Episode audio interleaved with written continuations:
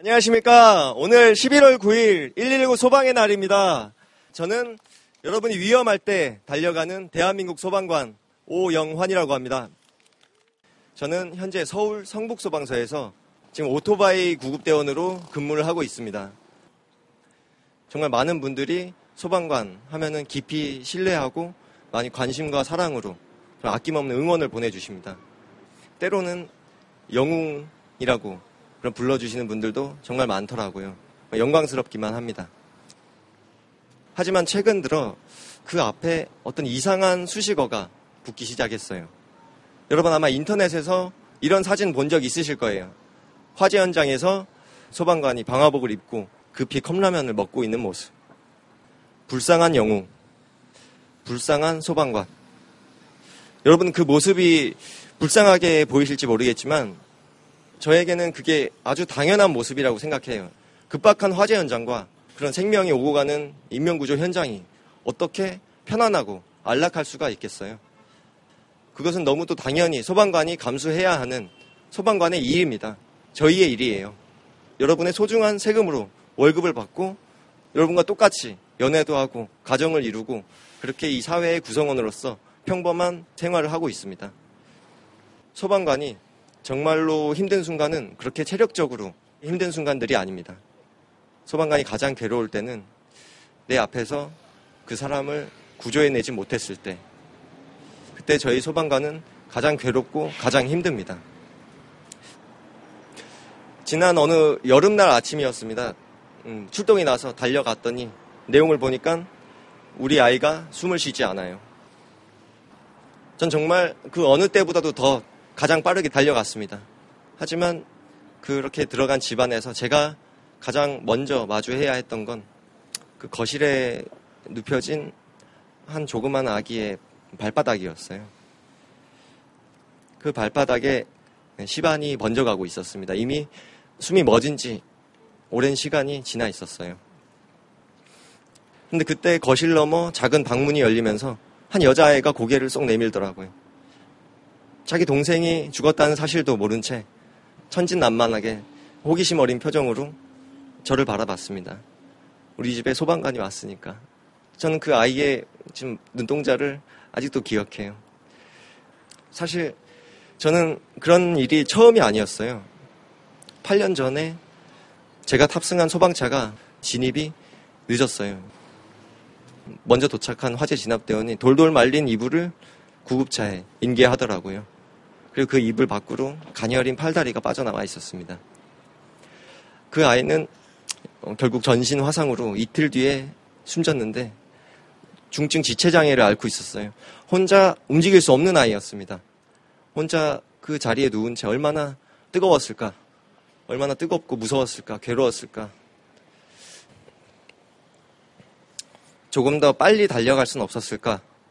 그 아이를 구해낼 수는 없었을까? 너무도 많은 후회가 됐지만 아무것도 해줄 수 있는 게 없었습니다. 지켜봐야만 했어요. 저희 소방관은 최선을 다해 누구보다 빠르게 달려갑니다. 하지만 모든 사람을 저희의 힘만으로는 구해낼 수 없습니다. 여러분 황금 시간 들어보셨죠? 골든타임. 단 5분입니다. 골든타임은 지켜지는 게 굉장히 어려워요. 서울 도심은 항상 너무나 많은 차량으로 꽉 밀려 있고 골목길의 불법 주차들은 몇 년째 해결되지 않고 있어요.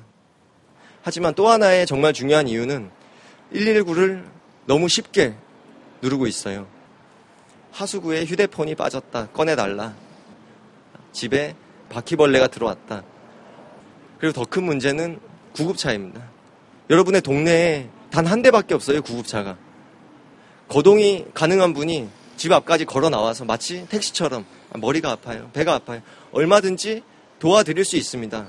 하지만 그때 그 동네에서 심정지나 정말 응급 상황인 환자가 발생을 한다면 그 환자의 생명은 절대로 보장될 수 없습니다. 여러분들도 뉴스에 나오는 그런 사고 소식들 항상 남의 이야기 같으셨을 거예요. 하지만 언젠간 그 응급 환자가 여러분이 될 수도 여러분의 가족이 될 수도 있습니다.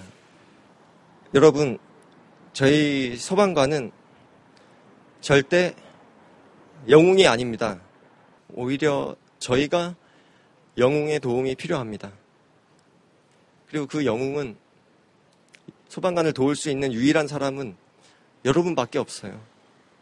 여러분밖에 없습니다. 여러분 뉴스에서 이런 소식 많이 접하셨을 거예요. 터널에서 어린이집 버스가 전복되었는데 용감하게 그 유리창을 깨고 들어가 모든 아이들을 안전하게 구조해낸 멋진 어른들의 이야기. 정말 멋지고 감사한 일입니다. 하지만 제가 말씀드린 영웅은 그런 극적인 상황에서의 그런 영웅적인 행동들이 아닙니다. 골목길에 불법 주차를 하지 않는 것만으로도 사이렌이 울릴 때 양쪽으로 소방차에게 길을 비켜주는 것만으로도 누군가의 생명을 살리는데 가장 큰 역할을, 가장 큰 도움을 줄 수 있습니다. 정말 저희 소방관에게 영웅이 되어주세요. 여러분의 가족에게, 가까운 이웃에게, 친구에게, 사랑하는 사람들에게 여러분이 영웅이 되어주셨으면 좋겠습니다. 이상 소방관의 이야기 마치겠습니다. 또 질문 있으신 분 있으시면 소방관에 대한 열악한 처우가 어떤 것이 가장 먼저 고쳐졌으면 좋겠는지 한번 여쭤보고 싶습니다. 소방관의 처우 이야기를 하셨는데 몇 년 전까지만 해도 소방관 국가직에 대한 그런 이야기들이 많이 나왔던 거 기억하실 겁니다. 저희는 지방직 공무원입니다. 저는 서울시 소속의 소방관입니다. 저희 서울은 참 예산과 인력이 타 시도에 비해 충분한 편입니다. 그래서 장갑도 장비들도 구급차에 플러스 알파가 될 수 있는 이런 것들이 많이 시행되고 있지만 지방은 그렇지 못합니다. 다섯 명이 탑승해야 되는 소방차에 단 두 명이 탑승을 하고 1급 응급구조사가 탑승해야 되는 구급 차량에 단지 뭐 기초적인 교육만 받은 그런 직원들이 탑승을 하고 있어요. 전국의 모든 국민이 평등하게 안전할 권리를 보장받지 못하고 있습니다. 저는 소방관의 처우를 걱정하기보다 국민들의 안전을 위해서라도 소방관이 시급히 국가직이 되어야 한다고 생각을 합니다. 예, 감사합니다.